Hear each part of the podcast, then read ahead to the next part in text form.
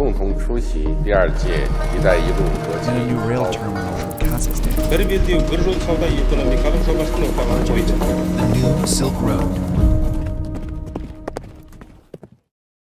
Здравствуйте! Добро пожаловать в подкаст «Китай, Евразия и все остальные». Подкаст о поясе и пути, больших играх и другой геополитике. Я ведущий Руслан Изимов.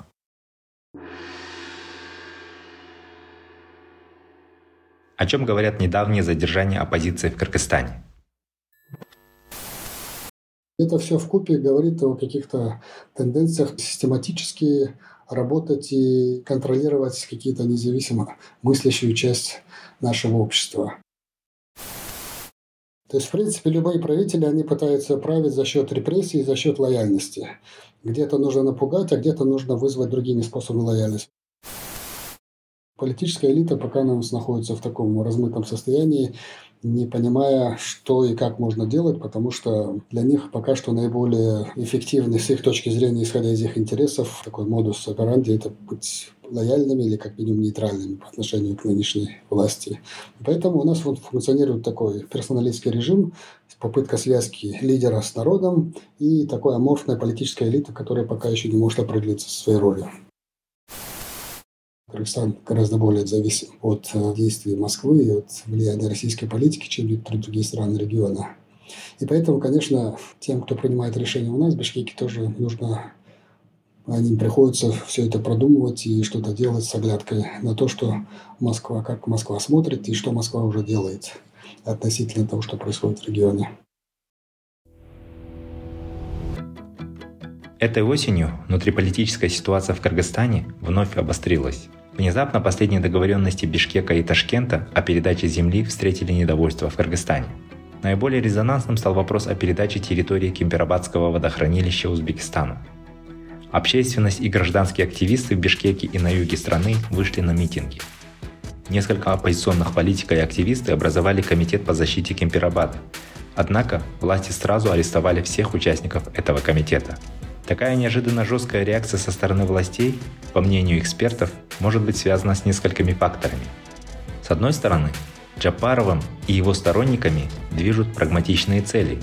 Принимая во внимание жесткое столкновение на границе с Таджикистаном, попытаться скорее урегулировать вопрос границ с Узбекистаном, пока для этого есть окно возможностей. И пусть это будет требовать определенных уступок. С другой стороны, Тандем Джапаров-Ташиев понимает, что мандат доверия со стороны общества, оказанный им, может совсем скоро закончиться или как минимум снизиться ввиду критического накопления проблем в экономике, в социальной сфере и безопасности. Не очень благоприятной для Кыргызстана остается и внешняя среда. Совсем недавно официально Бишкек отказался принимать на своей территории учения ОДКБ. Тем самым власти в первую очередь попытались заработать очки перед своим народом, для которого был важен этот некий демарш против взаимодействия с таджикскими военными на своей территории меньше, чем месяц спустя после кровопролитного столкновения на границе. Но этот шаг может не очень хорошо отразиться на отношениях Бишкека с Москвой. Кыргызстан сохраняет значительную экономическую зависимость от России, а также, что немаловажно, в вопросе собственных мигрантов, работающих в Российской Федерации. Именно поэтому, пытаясь проводить собственную линию, администрация Джапарова все же делает это с некой оглядкой на то, как это будет воспринято в Москве. Между тем, во внутренней политике Джапаров все же проводит линию на усиление роли президента. Это сопровождается давлением на СМИ, а также сужением поля для деятельности некоммерческих организаций. При таком сценарии, как отмечают специалисты, популистский режим Джапарова вполне может потерять доверие народа, в этом плане именно сегодняшние события вокруг Кемперабада могут стать показательными. О чем нам говорят недавние задержания оппозиционеров и активистов в Кыргызстане? Почему власти выбрали такую жесткую стратегию? Каким последствиям могут привести эти протесты во внутренней и внешней политике страны? А также об отношениях Кыргызстана и России рассказывает эксперт Университета Центральной Азии из Кыргызстана Медет Тюлегенов.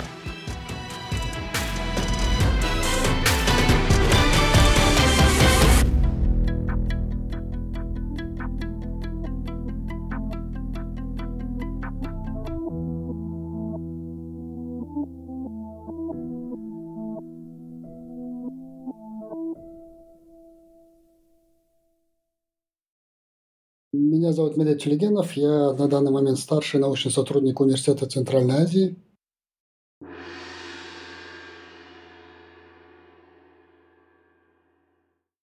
Этой осенью внутриполитическая ситуация в Кыргызстане вновь обострилась. И давайте разберем эту тему для наших читателей и слушателей. В стране прошли массовые задержания правозащитниц и активистов, которые высказали протест по поводу передачи территории Кемперабадского водохранилища Узбекистану. Но до этого власти Кыргызстана и Узбекистана вышли на финальный этап урегулирования пограничных вопросов. Власти Кыргызстана сообщают, что управление водохранилищем даже после передачи будет осуществляться совместно двумя странами. Но тема э, оказалась болезненной. Вот расскажите, пожалуйста, как эта ситуация видится из Кыргызстана? Почему гражданские активисты вышли на митинги? Проблемы границ, они всегда были проблемными такими и актуальными, не только с точки зрения таких официальных процессов, э, попыток там э, делимитации, демаркации границ, потому что в общем-то, в регионе у нас, конечно, остались всего несколько стран, которые все еще имеют проблемы. У Кыргызстана это вот Таджикистан и Узбекистан.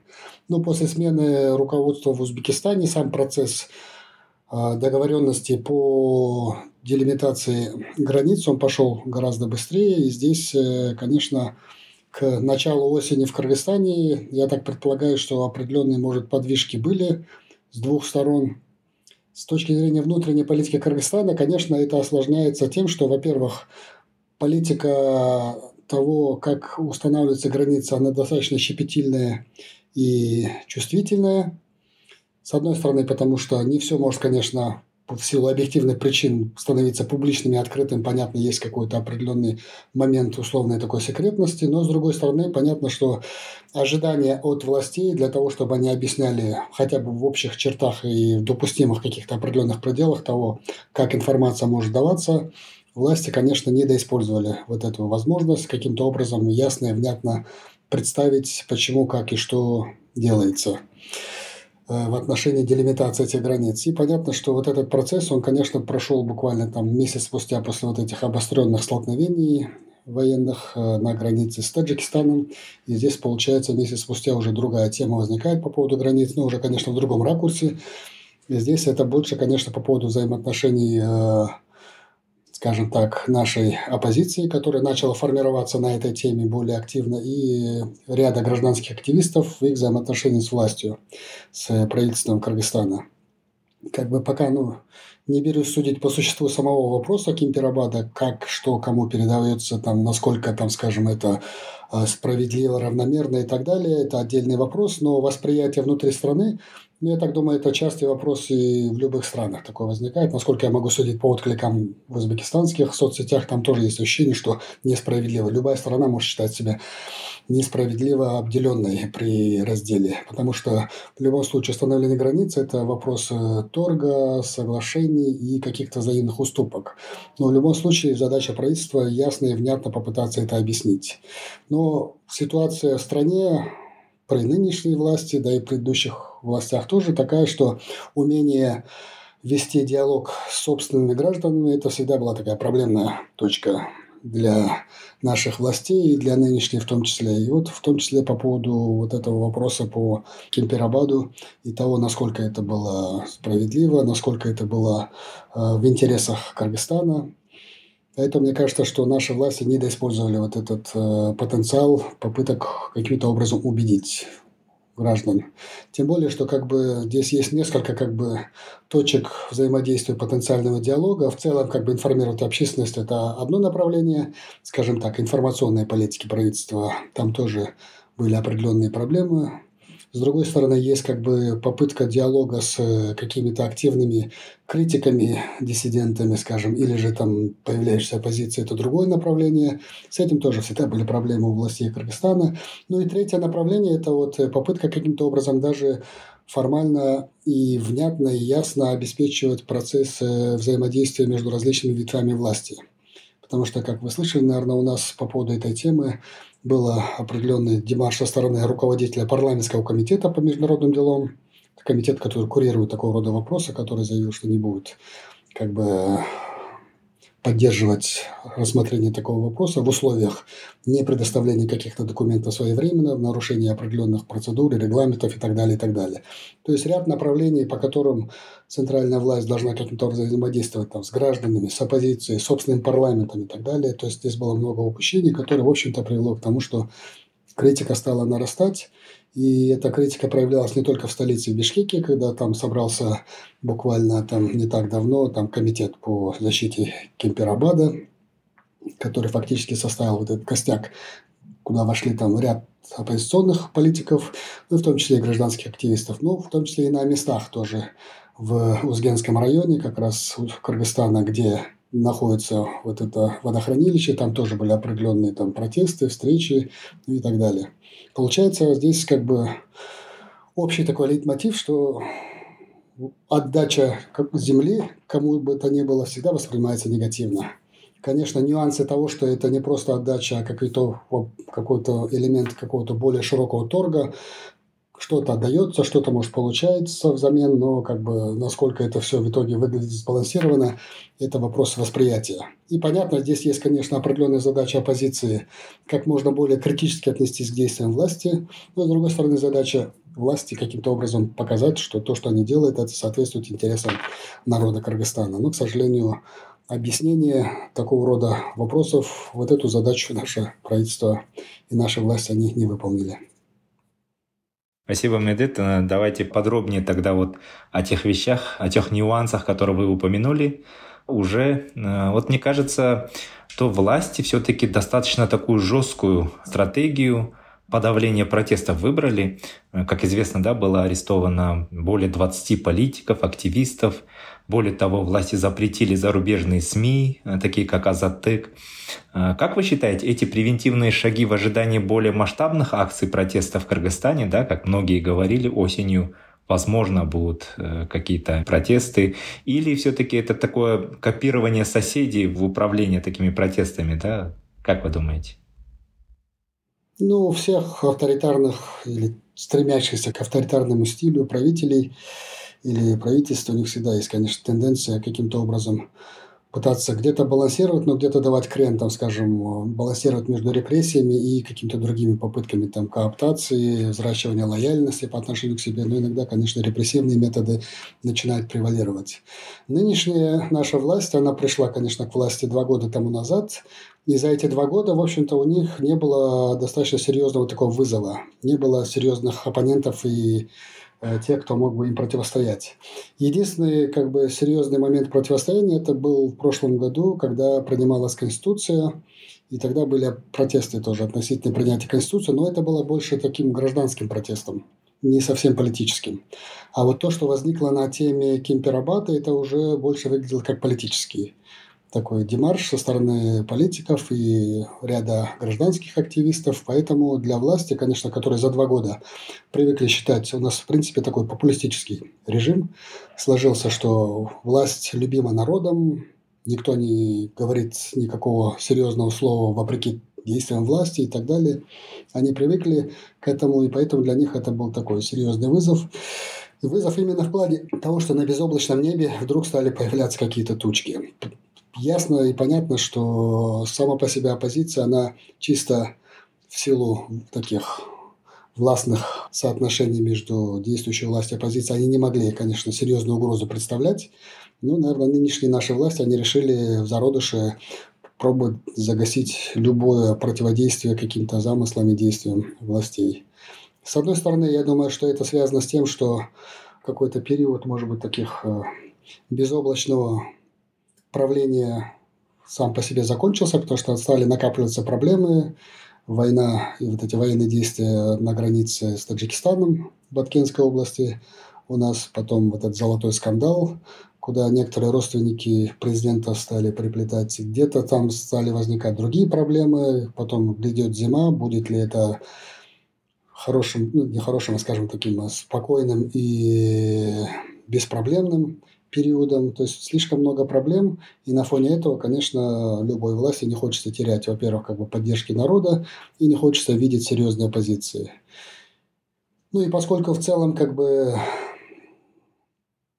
часть нашей, скажем, таких властных структур достаточно жестко действовали относительно каких-то определенных политиков, но в основном это на фоне так называемой антикоррупционной кампании. Поэтому механизм репрессивный сам по себе как таковой он существовал. Ну, по большей части он, конечно, был нацелен на то, чтобы, с одной стороны, условно говоря, заняться там выдаиванием некоторых э, богатых, скажем так, э, граждан Кыргызстана, у которых есть определенные тоже политические амбиции, но здесь вот как раз возникла необходимость этот же репрессивный механизм запустить и против вот этой появившейся оппозиции, которая, в принципе, реальные, конечно, силы и угрозы не представляла, но решили превентивно загасить это все в зародыше. И тем более, что, в общем-то, наверное, многие слышали, у нас планируется в конце ноября проведение такого всенародного курултая, где важно для президента страны выступить и показать, чего мы достигли, куда страна движется дальше. И, конечно, на фоне этого не, власти не хотелось бы видеть каких-то определенных э, возмутителей спокойствия. Поэтому были вот эти внезапно проведенные аресты, воскресный день, буквально почти что сутки спустя формирования вот этого комитета по защите Кимперабада, вот эти основные участники были арестованы, а потом буквально полтора полторы суток спустя, многие у нас тоже в соцсетях шутят, это как напоминает 1937 год, в ночное время заседали суды и определяли меру пресечения, и всех отправили на два месяца под, э, под арест в СИЗО или в ВВС. Кстати, на следующей неделе будут апелляции и пересмотр вот этого, и поэтому на следующей неделе, может, будет видно, как власти относятся к тому, что они уже приняли в качестве какого-то решения вот не так давно. Да, вот также вот упомянули о том, что, э, в принципе, в Узбекистане мы не наблюдаем, да, каких-то открытых э, протестов, э, заявлений. Хотя, да, в экспертном сообществе высказывается тоже мнение, что как бы эти договоренности, они не очень справедливые, да, то, что, ну, на самом деле, по имеющимся данным, по-моему, Узбекистан уступает намного больше территорий, чем Кыргызстан но все-таки протесты проходят именно в Кыргызстане. С чем они все-таки связаны? Вот вы также говорили, есть ли какая-то горечь от прошедшего столкновения с Таджикистаном, ну, которое, да, тоже связано с границами.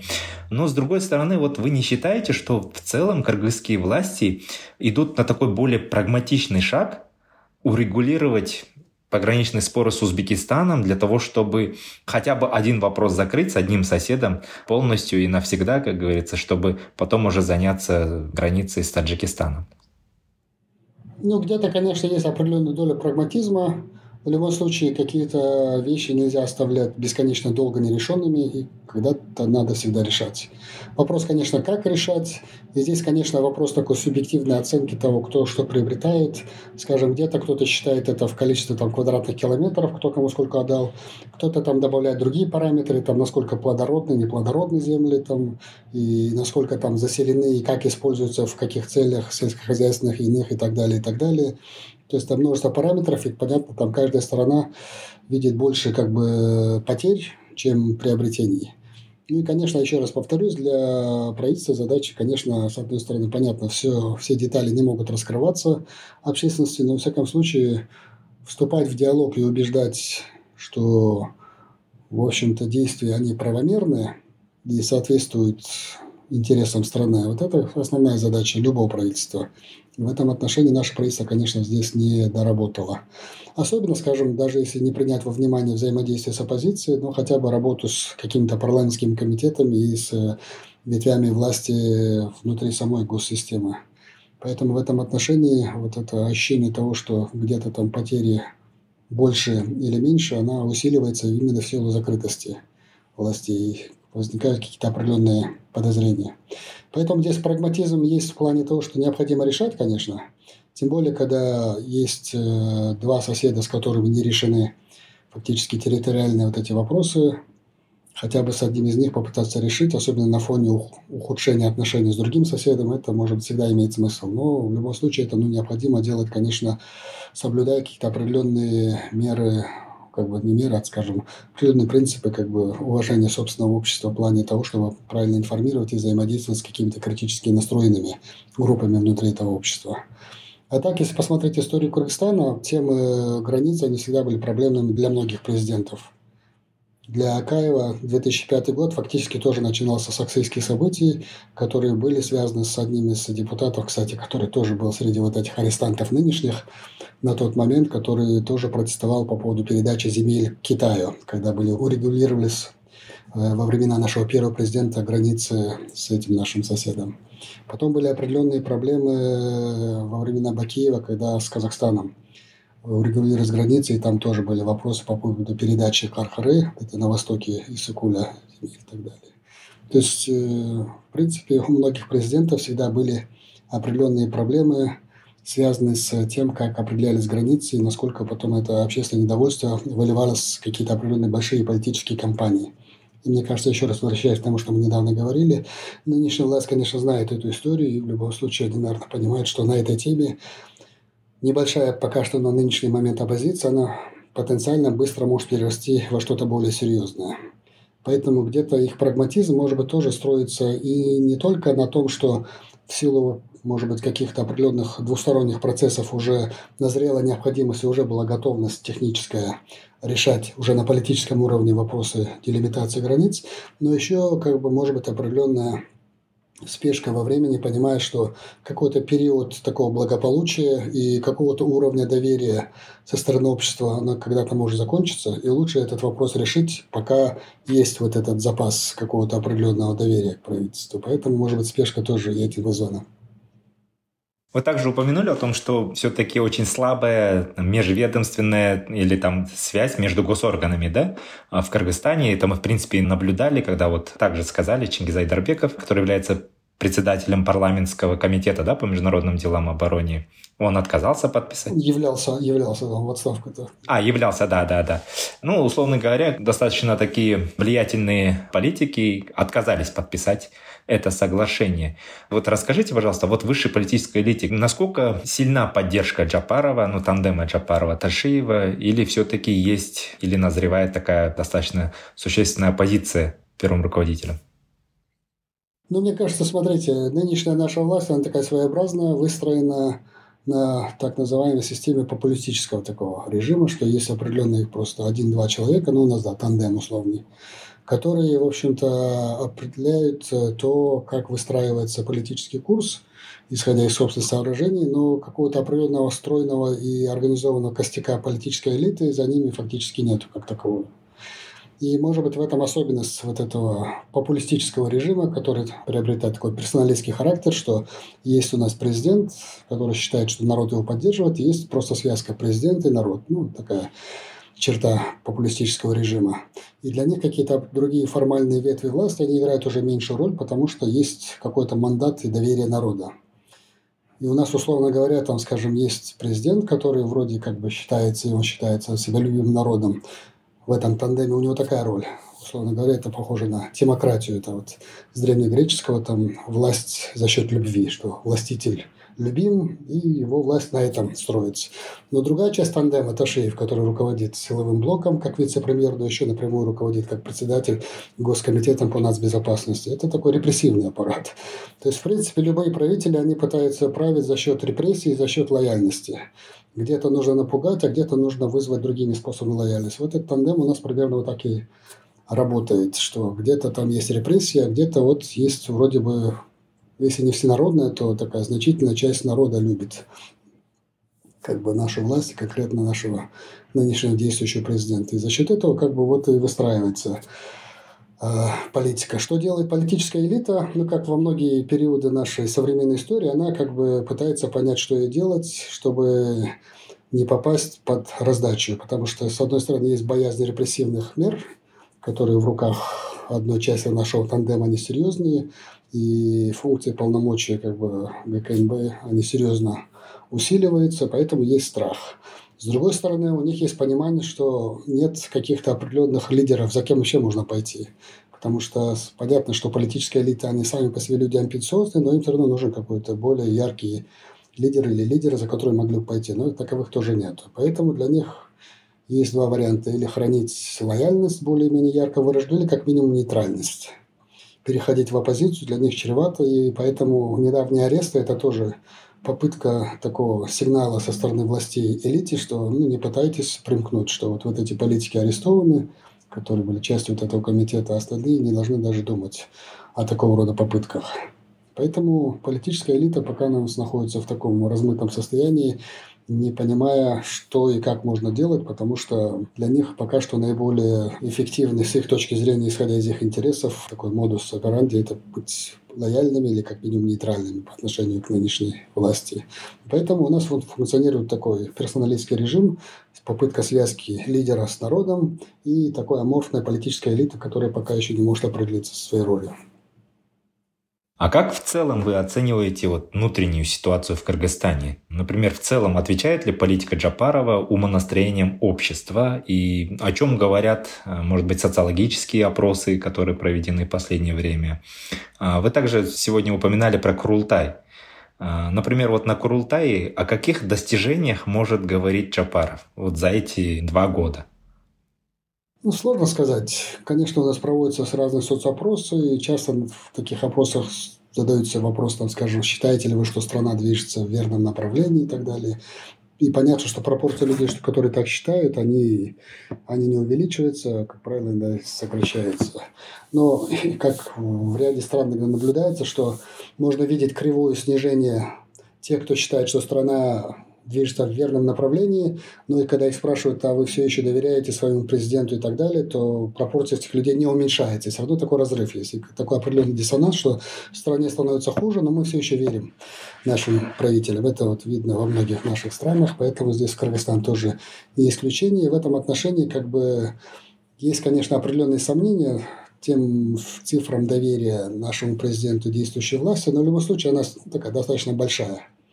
И это тоже может быть такое отражение того, почему за эти два года на серьезной оппозиции как бы не возникало, потому что не было какой-то определенных поводов или возможности выстраивать свою политическую оппозиционную деятельность на каких-то критических настроениях масс, потому что у масс по отношению к действующей власти каких-то больших критических настроений, ну, по-серьезному как бы пока и не было.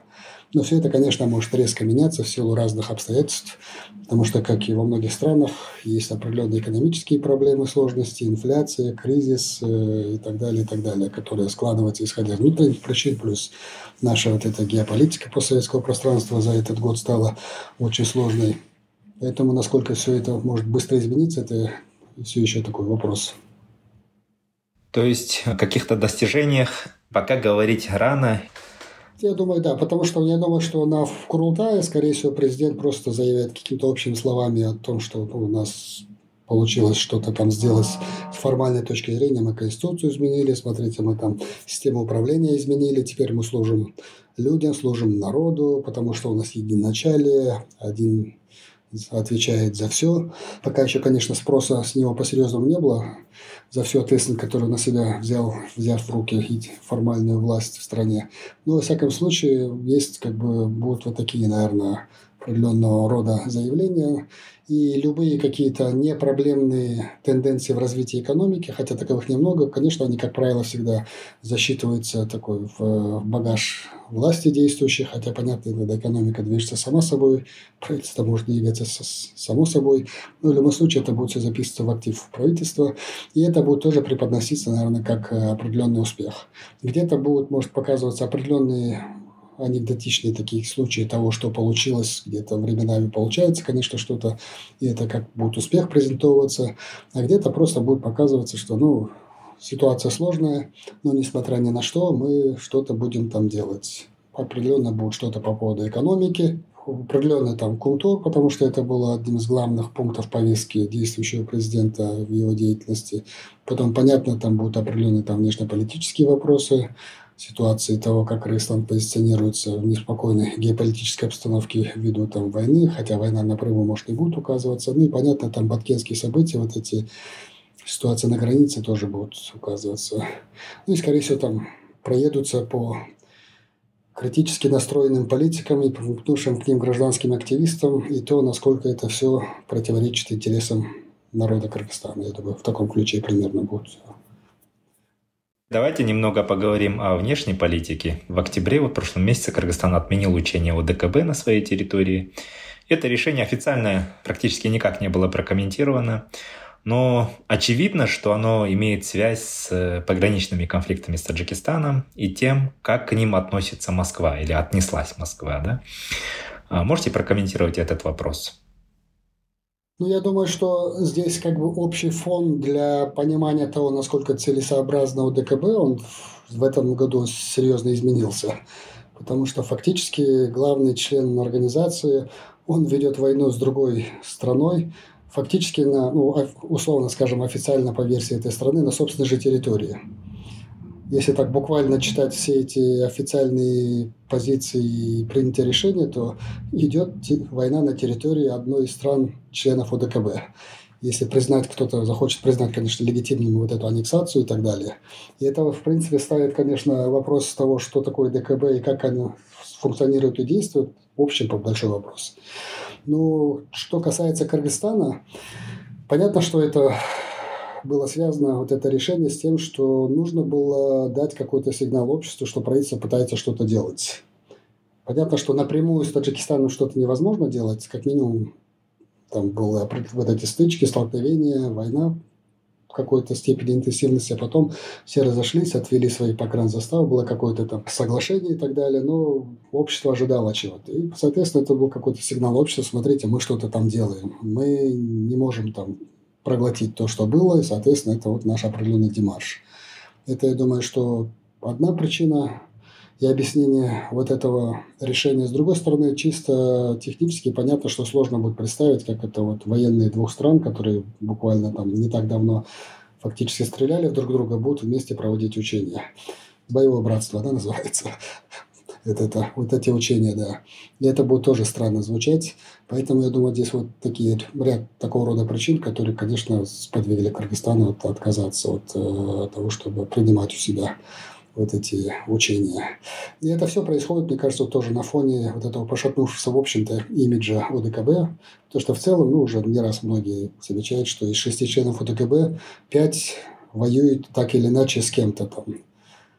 А двое воюют с друг другом, там, скажем. И это, общем, странно выглядит для этой организации, которая призвана защищать своих членов. Да, очень интересное объяснение. А как в настоящее время вы оцениваете отношения Кыргызстана с Россией? Я действительно считаю, что все, что с ОДКБ связано и с Москвой, как бы это все сейчас для нас воспринимается очень болезненно, да, потому что репутация Москвы, она за последний год в наших глазах очень сильно упала. А как Кыргызстане сейчас относится к России, то есть к этой войне, как она отражается на Кыргызстане, на ее внешней политике? Может быть, на этом фоне активизируются другие направления внешней дипломатии? Ну, здесь понятно, что есть как бы определенное общественное умонастроение. Где-то там, скажем, кто, если был при каких-то позициях, кто-то любил Россию, кто-то не любил до войны, но это сильно, может быть, не изменило их э, позицию, просто, может быть, обострило их ощущение собственной позиции, потому что в любом случае влияние, там, скажем, устоявшегося взгляда какие-то вещи это сложно изменить, даже войной и агрессией, вторжением на территорию другой страны, плюс влияние российских федеральных каналов, ну и так далее, и так далее. То есть, как бы, умозастроения людей, как бы, может быть, сильно не изменились, но обострились, конечно. Были протесты в поддержку Украины в этой войне, были какие-то определенные другого рода действия с другой стороны. У нас власти попытались каким-то образом выстроить политику условно такого нейтралитета, хотя она, понятно, немножко так неуклюже выстраивалась, потому что в конце февраля наш президент, который любит, он сам пишет или за него кто-то пишет в соцсетях, там высказал мнение, что наверняка у России были причины это сделать, а потом МИД официально попытался подкорректировать вот это неуклюжее заявление нашего президента. Но с тех пор как бы была попытка выстраивать э, такую условную позицию нейтралитета, что мы не пытаемся осудить кого-то и не принимаем чью-то сторону. И где-то, может, Кыргызстану было немного удобнее в том плане, что на фоне там, заявлений других центральноазиатских стран это немножко выглядело тоже не как демарш в сторону России, потому что узбекские, казахские власти тоже там высказывали гораздо более, может быть, э, систематично и более последовательно какую-то позицию в отношении вот этой ситуации. Поэтому на этом фоне кыргызскому правительству было немножко проще. И здесь, э, понятно, с одной стороны, была попытка избежать, ну и как и прежде бывало там в случаях с этими э, непризнанными государствами там э, на Кавказе или там с Приднестровьем и так далее, избегать попыток влияния России на то, чтобы каким-то образом поддержать Россию в этом отношении. Но с другой стороны, как бы попытка не раздражать излишне северного большого соседа. Поэтому в этом отношении Кыргызстан пытался определенный такой нейтралитет выдерживать. И здесь как бы вопрос, конечно, связан именно с э, вот этим политической риторикой и определенными политическими заявлениями, здесь нейтралитет. Но, с другой стороны, было, конечно, понимание, что ситуация меняется, это не только война, это еще и удары по российской экономике, на которую Кыргызстан тоже завязан, и в плане там, торговли, и в плане мигрантов наших, ну и так далее, и так далее. И нужно было понимать, что делать с этим. Плюс, конечно, как и многие страны Центральной Азии и других постсоветских стран, это коснулось вот этот поток мигрантов из самой России, и как к этому относиться определенные вопросы, связанные с санкциями и с возможными вторичными санкциями. То есть вот этот комплекс вопросов так или иначе, конечно, где-то сподвигает, наверное, наше правительство каким-то образом там задумываться. Понятно, мне кажется, какой-то систематической политики и планов, может быть, пока что нету, но есть какие-то определенные спорадические инициативы, как, скажем, вот не так давно там объявлен вот этот проект по цифровому кочевнику, Digital Nomad, попытка каким-то образом Э, использовать приток большого количества специалистов в IT-сфере из России для нужд экономики Кыргызстана. Такого рода вещи иногда там появлялись, как ответ на эту ситуацию. Ну, как большого такого серьезного систематического подхода, конечно, этому нету. Потому что то, что происходит, вот, война России и Украины, это, с одной стороны, как бы большая проблема, но где-то может видеть как какие-то определенные возможности. Но и как ответ на проблему, но и как, с другой стороны, попытка реализовать какие-то возможности, мне кажется, пока что такого серьезного систематического плана пока что нету. И здесь во многом, конечно, это завязано, опять-таки, возвращаясь к началу, к такой политической связке. Потому что, с одной стороны, это не только реакция самого Кыргызстана, все равно Кыргызстан завязан на взаимоотношения. И у России, понятно, есть такой большой интерес ну, не к Кыргызстану, а к региону Центральной Азии. Потому что если бы кто-то в Кремле сидел и думал на 2-3 шага вперед, понятно, что Украина – это уже потерянный актив. И все, что делается там, это все дальше ухудшает ситуацию. И тогда с точки зрения удержания сферы влияния ну, остается только Центральная Азия по факту. Потому что на Кавказе Армения, ну, там это не так уж много, и там тоже много чего под большим вопросом. Поэтому в этом отношении, несмотря на то, что повестка и основное внимание, силы и ресурсы завязаны на войну в Украине, ну, есть, конечно, определенные силы и ресурсы, которые думают, каким образом удержать страны Центральной Азии в какой-то мере в сфере своего влияния с тем, чтобы какая-то определенная стратегия того, как Россия пыталась выглядеть как страна, как держава, условно говоря. Потому что державность – это такой определенный лейтмотив во внешней политике. Вот эту державность удержать хотя бы за счет удержания влияния или где-то, может быть, дальше и усиления влияния в Центральной Азии.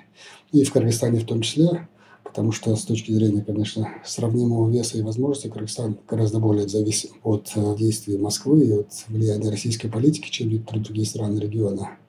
И поэтому, конечно, тем, кто принимает решения у нас в Бишкеке, тоже нужно им приходится все это продумывать и что-то делать с оглядкой на то, что как Москва смотрит и что Москва уже делает относительно того, что происходит в регионе.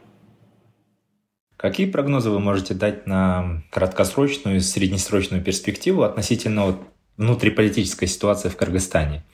А, может быть, как аналитик, как специалист вы можете дать какие-то рекомендации по принятию каких-то превентивных мер, а более это может быть более стратегических каких-то там решений? В краткосрочной перспективе это тоже будет влиять на дальнейший горизонт развития событий, будет влиять то, что вот сейчас происходит, вот арест оппозиционных политиков, гражданских активистов. И это формирует как бы общий контекст того, как власти работают с обществом и с критически настроенной частью общества. И я думаю, вот э, сценарии там могут быть, э, скажем, какие. Один вариант, что вот этот жесткий ответ на комитет по Кимберабаду в целом это, может быть, э, ускорил общий процесс давления на какие-то определенные оставшиеся, там, скажем, свободы и пространство для критического взгляда и высказывания своего мнения. и, соответственно, может пойти дальше закручивание гаек. И вот эта часть тандема, которая связана с репрессивными методами работы с нашим гражданским обществом и с политической оппозицией, она начнет превалировать и более активно работать. Вот этот сценарий есть, и у него есть определенная такая большая доля вероятности. Особенно если мы примем во внимание не только, скажем, вот эти аресты и то, что сейчас происходит с вот этими 20 с лишними политиками и гражданскими активистами, а еще там ряд других инициатив, связанных с тем, что у нас обсуждается законопроект о средствах массовой информации, который серьезно, там, скажем, сужает возможность независимых СМИ, там, скажем, работать. И буквально недавно был тоже запущен проект о некоммерческих организациях, проект закона о некоммерческих организациях, который тоже усиливает контроль над гражданским обществом со стороны власти. И это все в купе говорит о каких-то тенденциях систематически работать и контролировать какие-то независимо мыслящую часть нашего общества, которая сопровождается еще вот такими репрессивными мерами по отношению к ряду вот этих политиков и гражданских активистов. То есть такой сценарий один из таких вероятных, что дальнейшее усиление репрессий. Но опять-таки во многом это будет зависеть от того, как ситуация повернется, насколько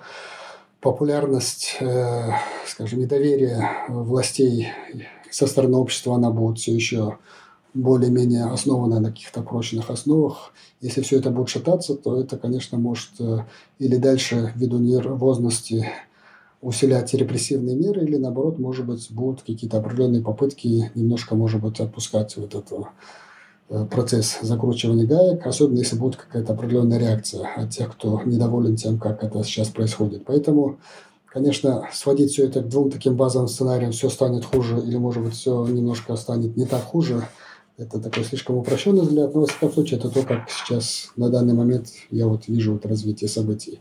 То, что ввиду, опять-таки, вот этих недавних процессов у нас один из вопросов, может ли все это стать хуже на мой взгляд, потенциально, да, может стать хуже, особенно если там не будет какой-то определенной реакции со стороны там, политиков, которые внутри властей госструктуры находятся, особенно парламентариев, со стороны каких-то других политиков вне гос госсистемы и со стороны просто гражданского общества. Насколько то, что происходит сейчас, будет спущено на самостек.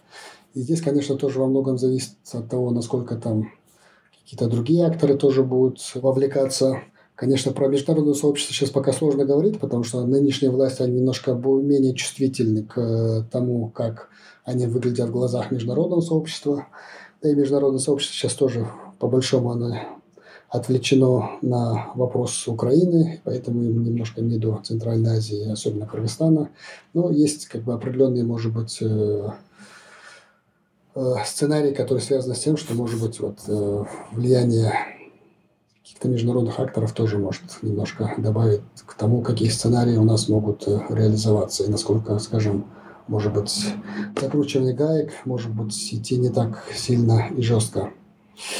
И опять-таки, еще раз, может быть, есть такой еще дополнительный сценарий, что, в принципе, все это может, в принципе, все развалиться в силу того, что, как многие исследования показывают, персоналистские режимы, они во многом уязвимы тому, что они не выстраивают какую-то определенную систематизацию того, как они работают со своими властными полномочиями и как они работают с обществом. Поэтому, в принципе, все, что происходит сейчас, оно выглядит, конечно, немножко ужасающе, и сценарий ухудшения ситуации, он кажется таким вероятным и достаточно серьезным, но все это, в принципе, может достаточно быстро обрушиться и пойти по какому-то другому сценарию.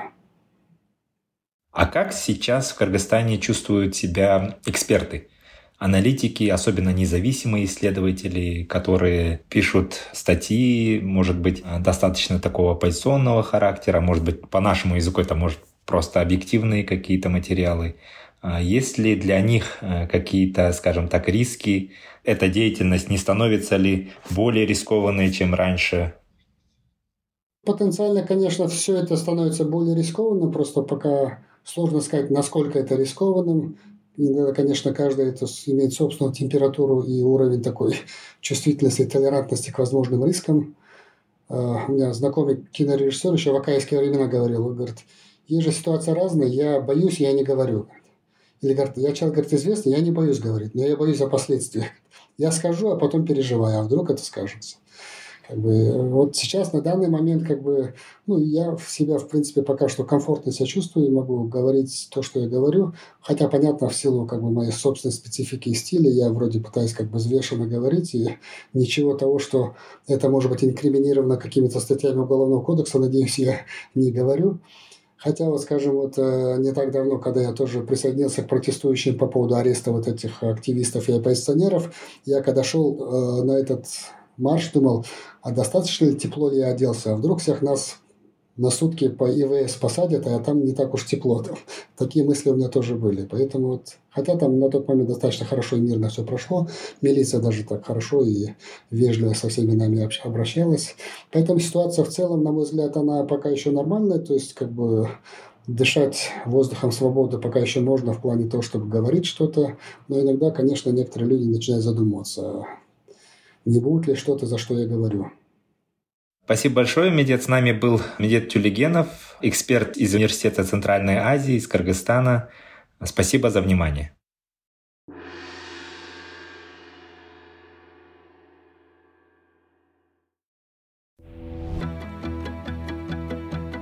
Все эпизоды нашего подкаста вы сможете найти на подкастинговых платформах Apple, Google подкасты, Spotify, Amazon, Яндекс.Музыка и другие – на сайте Каан мы также размещаем текстовой транскрипт каждого эпизода и полезные ссылки на отчеты, доклады, книги и биографии наших спикеров. Спасибо за внимание.